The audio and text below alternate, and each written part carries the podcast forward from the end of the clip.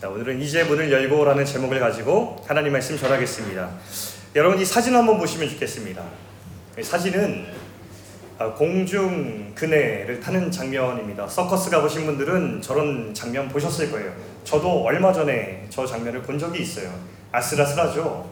어, 정말 저기 저걸 성공하고 나면은 사람이 박수를 막 칩니다. 근데 여러분 보시겠어요? 저 사람은 저 자세를 하기 위해서 어떻게 했을까요? 전에 자기가 잡고 있던 단단한 밧줄을 놨습니다. 그리고 손을 뻗어서 내 손을 다시 든든히 잡아줄 파트너의 손을 잡으려고 하고 있죠. 그 직전의 사진이에요. 여러분 저 사람이 어떻게 되었을까요? 과연 파트너의 손을 잘 잡을 수 있었을 거라고 여러분 예상하세요? 저도 그렇게 생각해요. 잘 잡았을 것 같아요. 그런데 여러분 잘 잡았겠지만 저 직전의 상태는 어때요? 거기에 좀 불안해 보여요. 사람들이 저것 때문에 아슬아슬해서 서커스를 보는 거거든요. 쇼를 보는 거거든요. 여러분 저 인생의 시기 중에서 저 장면에 해당하는 시즌이 있어요. 어디 언제일까요?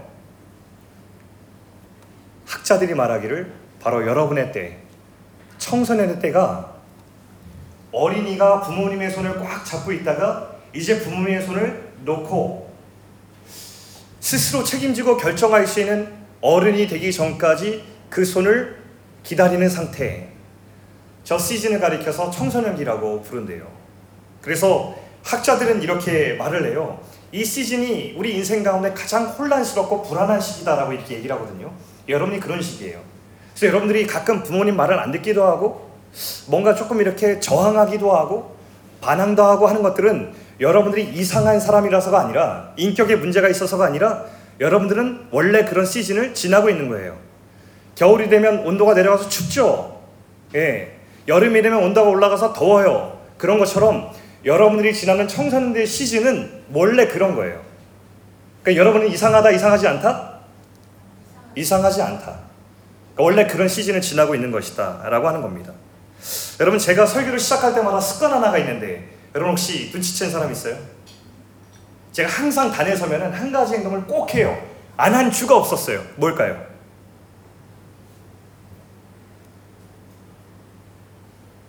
모르겠어요? 나한테 관심이 없어요?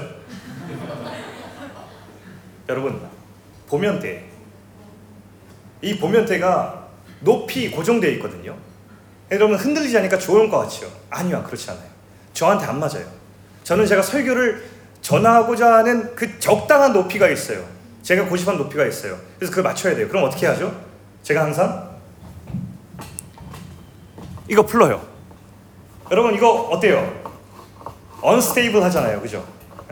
네. 근데 unstable 하지만 이걸 또 뭐라고 표현할 수 있냐면 우리는 이렇게 부를 수 있어요. flexible하다 이렇게 부를 수 있어요. 이게 flexible 해줘야 제가 원하는 높이로 다시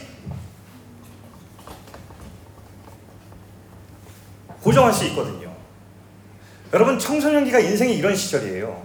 unstable해요. 사람들 보기에는 혼란스럽고 불안하고 질문도 많고 회의도 많고 막 이게 간당간당해 보여. 근데 이 시기를 지나서 이 flexible한 시기 때문에 여러분들은 인생에 적당한 여러분에게 맞는 하나님의 작품다운 고정을 해서 그 다음에 인생을 살게 되는 것이죠. 얼마나 중요한 시기인지 몰라요, 청소년기가.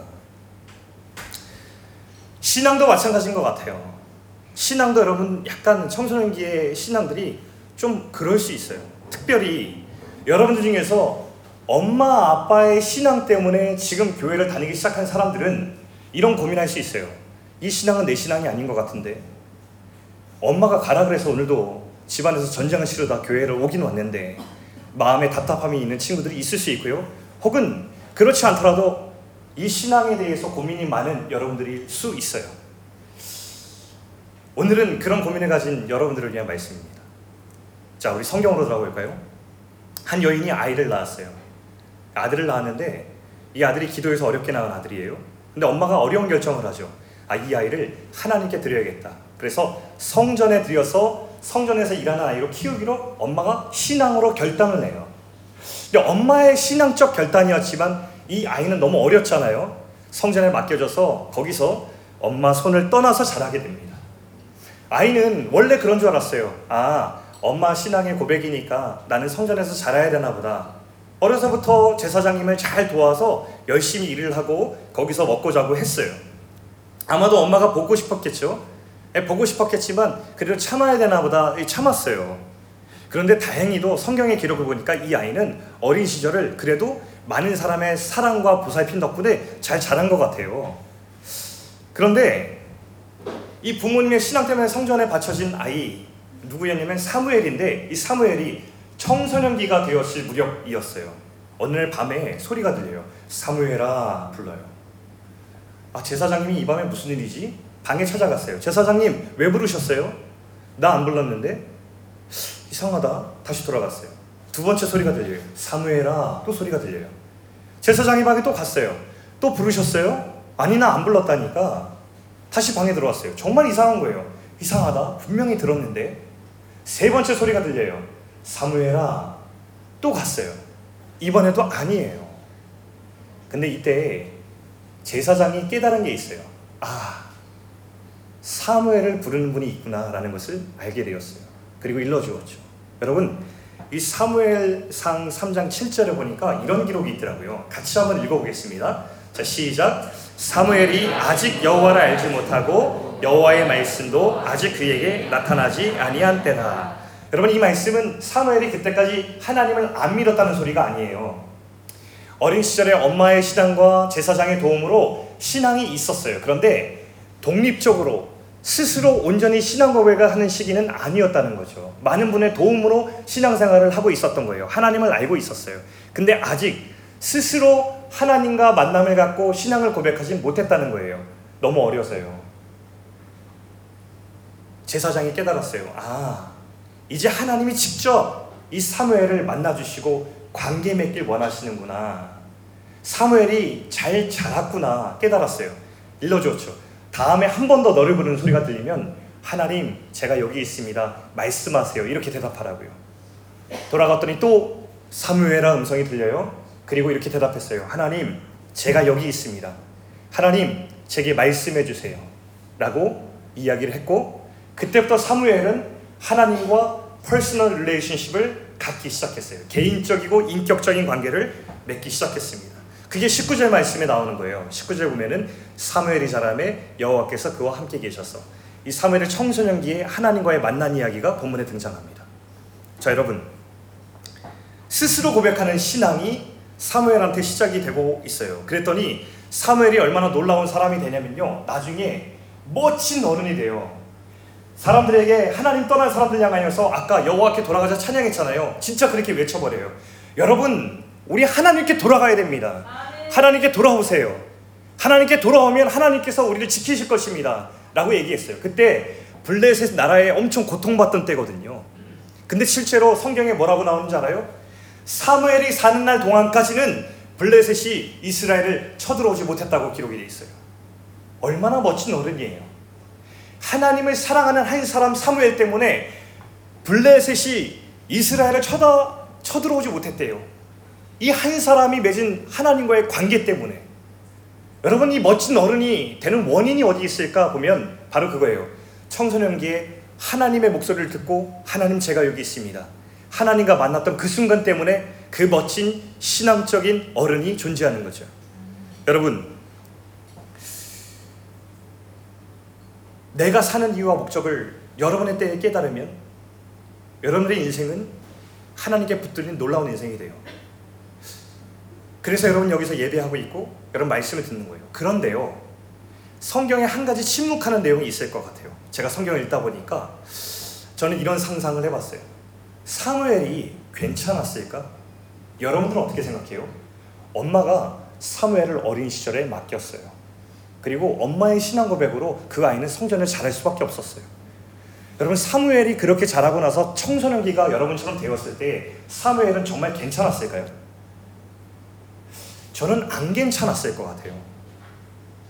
저는 분명히 사무엘이 혼란스러운 시기를 겪었다고 저는 생각을 해요. 사무엘이 참 어려웠을 것 같아요. 엄마에 대한 원망이라든지 또래 아들과 같지 않은 나의 모습이라든지 나는 왜 성전에서 이 일을 하고 있을까? 나의 남다른 삶에 대해서 여러 가지 질문을 막 던졌을 것 같아요. 얼마나 혼란스러웠을까요? 사춘기가 되어서. 그런데 중요한 것은 뭐였냐면 이 사무엘이 성경의 기록을 보니까 그래도 성전을 떠나지 않았다는 것이고 그 성전 안에서 여러 가지 질문이 떨어 던진 것을 제가 생각할 때는 하나님께 질문하고 하나님께 대답을 구했던 것 같아요. 오늘 본문 속에서 사무엘아 나타나신 하나님은 아마도 사무엘이 사춘기 시절 청소년기에 하나님 어디 계십니까? 하나님 진짜 살아계십니까? 엄마의 신앙 고백이 아니라 내가 주님을 만나길 원합니다 라고 했던 그 질문의 대답이 아니었을까 저는 상상해 보았습니다. 여러분 이게 진짜 중요해요. 여러분 청소년기에 뭐가 가장 중요할 것 같아요? 그럼 학자들이 청소년기에 가장 중요한 것은 여러분이 누구인지 아는 것이래요. 저는 이게 맞다고 생각하거든요. 하나님이 왜 청소년기의 시즌을 저렇게 언스테이블하면서도 플렉서블하게 만들어 놓으셨을까? 하나님께서 그 기간을 열어두신 이유는 여러분이 그 시간에 내가 누구인지를 발견하고 인생이 무엇인지를 목적과 이유를 발견하고 그 다음에 건강한 어른이 되도록 그 시즌을 열어놓으신 거죠. 근데 여러분 너무 안타까운 건 뭔지 아세요? 여러분들이 공부나 다른 것에 열중하느라 하나님께서 열어놓으신 그 시간 가운데 진지하게 생각할 시간이 없다는 것이죠. 근데 전 여러분들이 진지하게 고민하고 생각할 수 있는 그런 여러분들 되면 좋겠어요. 진실하게 질문 던지고 진실한 대답을 얻고 제가 가지고 있는 확신은 뭐냐면 우리가 하나님 앞에 진실하게 질문을 던지면 하나님 반드시 우리 가운데 진실한 응답을 주신다는 거죠. 여러분 제가 지난해에 한 청년을 만났어요. 제가 캐나다에 있을 때 한 청년 청년부에 나왔는데 이 청년이랑 얘기를 하다 보니까 목사님 저는 모태 신앙인데요. 저는 하나님을 만나지 않았어요. 전 하나님 안 믿어요. 이러는 거예요. 깜짝 놀랐어요. 찬양팀에서 바이올린을 켜는 형제였는데 이렇게 고백하는 거예요. 그래? 괜찮아. 너 그래도 교회는 나오네. 내 엄마 때문에 아직도 청년이 되었지만 교회는 나와요. 너 근데 찬양팀은 왜 하는 거야? 바이올린을 치고 싶어서요. 그러면 너 일주일에 한 번씩 나랑 만나서 하나님 얘기해 볼래? 좋대요. 첫 만남을 가졌어요. 근데 이 청년이 저에게 이런 고백을 들려줬어요. 목사님, 저 질문 많아요. 목사님과 하나님 이야기하는 거 좋아요. 그런데요, 제가 어려서부터 지금까지 청년이 되기 전까지, 목사님 만나기 전까지 제 마음속에 엄청난 질문들이 많이 있었거든요. 근데 저는 질문을 던진 적이 없어요. 왜 질문하지 않았니? 아, 목사님, 제가 질문을 던져보았더니 그냥 믿어라는 대답이 돌아왔고요. 한 번 그런 경험을 하니까 질문을 던질 때마다 자신이 없었어요. 그래서 그냥 제 마음속에 묻어놓고 지나갔어요. 그 지나간 질문들이 지금 이 청년을 만든 거예요. 제가 어른으로서 또 교회를 섬기는 목사로서 되게 미안했어요. 야, 미안하다. 우리 지금이라도 우리 하나님에 대해서 같이 알아가 볼까? 라고 얘기하면서 그 청년과 일주일에 한 번씩 계속해서 한 3개월을 만났던 것 같아요. 여러분, 질문하는 것 너무 중요해요. 사진 보여주세요. 여러분, 저게 접니다. 옆에 저희 아버지시고. 저희 아버지는 어려서부터 이제 시골교회 목사였어요. 근데 저 목사 아버지를 두었으니 제가 목사 흉내를 내겠죠. 옆에서 아버지의 성경책과 찬송가를 끼고 어, 어려서부터 목사가 되겠다고 저렇게 얘기했는데 지금 목사가 됐습니다. 근데 제가 지금 목사가 되었지만 저는 사춘기의 신학적 방황을 심하게 했습니다. 이런 생각을 했어요. 아, 우리 아빠가 목사가 아니었으면 나는 과연 교회를 다니고 있었을까? 아, 우리 엄마 아빠가 나한테 학습시켰기 때문에 나는 후천적으로 신앙이 학습된 사람이야. 라는 이 고민이 엄청나게 들어왔어요. 그래서 제가 엄청난 영적 갈등을 하다가 이런 결단을 내렸습니다. 아, 지금부터 내 것도 아닌 것 같은 신앙을 가지고 내가 살 수 없어. 내가 본격적으로 하나님에 대해서 증명하고 없다고 판명이 되면 난 이제 나의 길을 갈 거야. 라고 생각을 했습니다. 그리고 하나님 버리기 프로젝트에 돌입을 했습니다. 근데 제가 잘한 게 한 가지 있어요. 그게 뭐였는지 아세요? 이 결정을 내가 오랜 기간 걸쳐서 내리기까지 나는 교회를 떠나지 않겠다. 이 안에서 내가 질문을 던져보겠다. 내가 생각을 한 거죠. 그래서 거기서 질문을 던지기 시작했어요. 근데 여러분, 이 하나님 버리기 프로젝트에 제가 성공했을까요? 실패했을까요? 실패했어요. 정직하게 질문을 던졌는데 하나님이 없다고 말할 수 없었어요. 정말로. 그러니까 내 심 없었으면 좋았다고 생각했는데 계시더라고요. 그래서 그 마음을 가지고 계속해서 질문을 던졌어요. 근데 놀라운 일이 벌어졌어요. 제가 진실되게 질문을 던졌더니 하나님은 저에게 진실한 대답을 주셨기 때문에 제가 지금 여, 여자리에 있어요. 저는 지금도 신앙에 있어서 의심이 들거나 회의가 들 때 질문하는 것을 너무 건강한 거라 생각해요. 제가 대학에 갔을 때 어떤 선교단체 회장이었어요. 어느 선배가 와서 강의를 해주겠대요. 창조와 과학에 대한 연결된 강의였어요. 강의를 해요. 근데 제가 이해되지 않는 부분이 있었어요. 선배님, 그 부분이 이해가 되지 않습니다. 다시 설명해 주시겠습니까? 설명을 해줬어요. 어, 또 모르겠는 거예요. 뭔가 억지스러운 것 같아요. 선배님, 그 부분이 이해가 되지 않는데 그 부분은 좀 이게 안 맞지 않습니까? 그랬더니 제 옆에 있던 친구가 저를 툭 치면서 야, 너 회장이야. 이렇게 얘기했습니다. 무슨 뉘앙스였을까요? 야, 너 우리 단체 회장인데 그냥 믿어. 뭘 질문하니 좋은 게 좋은 거야. 그냥 믿어. 라고 저한테 그런 뉘앙스로 얘기를 한 거죠. 근데 저는 개인적으로 이런 교회의 문화가 우리의 하나님과의 진실한 관계를 방해하는 장애물이 되었다고 생각을 해요. 그래서 제가 여러분들에게 고민하고 고민하고 질문하라라는 것을 권면하고 싶어요. 오늘 예배가 끝나면 청소년부 단체창에 제가 링크를 하나 올려놓을 거예요. 그 링크에는 여러분을 향해 던지는 질문 몇 가지와 여러분들이 제게 던지는 질문들을 적어놓을 칸이 있어요. 질문하면 여러분의 진실한 질문을 모아서 제가 설교 시리즈를 기획할 겁니다. 네, 여러분은 한 공통된 주제 한 다섯 가지 여섯 가지를 여러분들이 원하는 질문을 모아서 성경에서 하나님 뭐라고 대답하시는지를 모아서 다섯 주 여섯 주 정도는 한번 대답하는 시간을 가지려고 하는데 중요한 게 있습니다. 여러분들이 진실하게 고민하고 질문하지 않으면 이것은 성사될 수 없다는 거죠. 여러분 협조해 주실 거죠? 저는 이렇게 이게 잘 될 거라고 예상했던 이유는 여러분들이 가지고 있는 신학적 질문이 분명히 있겠다. 어떤 영역에서든 무엇이든 물어보세요. 그것이 알고 싶다. 시리즈를 같이 한번 해봅시다. 네. 왜냐하면 제가 대답할 수 있는 자신이 있어서가 아니라 우리 하나님께서는 이 성경 안에 우리의 모든 질문에 대해서 진실하게 대답하셨다고 믿기 때문에 함께 그 진실한 대답을 찾아가 보길 원해요. 제가 링크 올릴 테니까 여러분 어, 여러분 잘 대답해 주시면 너무 좋을 것 같습니다. 저는 우리 청소년부가 이렇게 질문하는 공동체가 되면 좋겠어요. 이 청소년기를 지나면서 여러분에게 마지막으로 드릴 부탁이 하나 있어요. 하나님이요, 여러분을요, 이미 찾아오셨어요. 여러분이 고민이 너무 깊든, 혼란스럽든, 방황하든, 안 믿어지든, 상관없이 하나님은 이미 여러분에게 찾아오셨어요. 은혜라는 것의 이 본질과 본성은 뭐냐면, 이미 여러분에게 일어났기 때문에 은혜라 부르는 거예요. 여러분이 노력해서 찾아오는 건 은혜가 아니에요. 이미 여러분의 삶 가운데 일어나 버린 사건을 은혜라고 부르는 거예요. 근데 우리 하나님이 얼마나 인격적인 분이시냐면 우리 가운데 안 믿는다고 심판하고 혼내거나 우리 인생 가운데 억지로 프로그래밍 하지 않는다는 거예요. 이게 하나님의 인격적인 하나님의 그 성품이세요. 예를 들면 제가 가장 기분 좋을 때가 언제냐면 제가 이제 오늘 예를 들어 교회 마치고 집에 들어가요. 비밀번호를 누르고 딱 삐삐삐삐 하잖아요. 그럼 들어가면은 저기서 제 딸들이 아빠 하고 이렇게 달려옵니다. 자발적으로. 그럼 달려와서 이렇게 안아주면 얼마나 이 아빠 마음이 좋은지 몰라요. 여러분들 집에서 엄마 아빠가 밖에 나가다 들어오시면 엄마 하고 달려갑니까?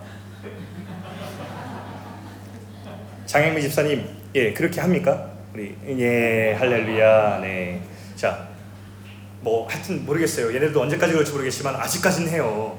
근데 여러분 제가 이걸 프로그래밍 했다고 생각해 보세요. 아 아빠가 삑삑삑삑 문을 열고 들어가면 우리 아이들에게 프로그래밍 돼서 아 하던 일 멈추고 달려와서 나에게 안긴다라는 걸 프로그래밍 했다고 생각해 보세요. 제 마음이 기쁠까요?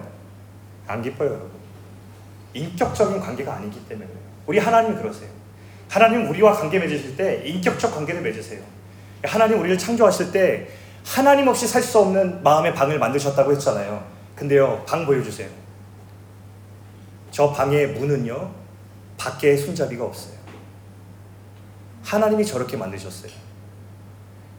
하나님이 여러분들이 스스로 하나님을 향해서 그 문을 열어주었을 때 주님께서 들어가실 수 있도록 만드셨어요.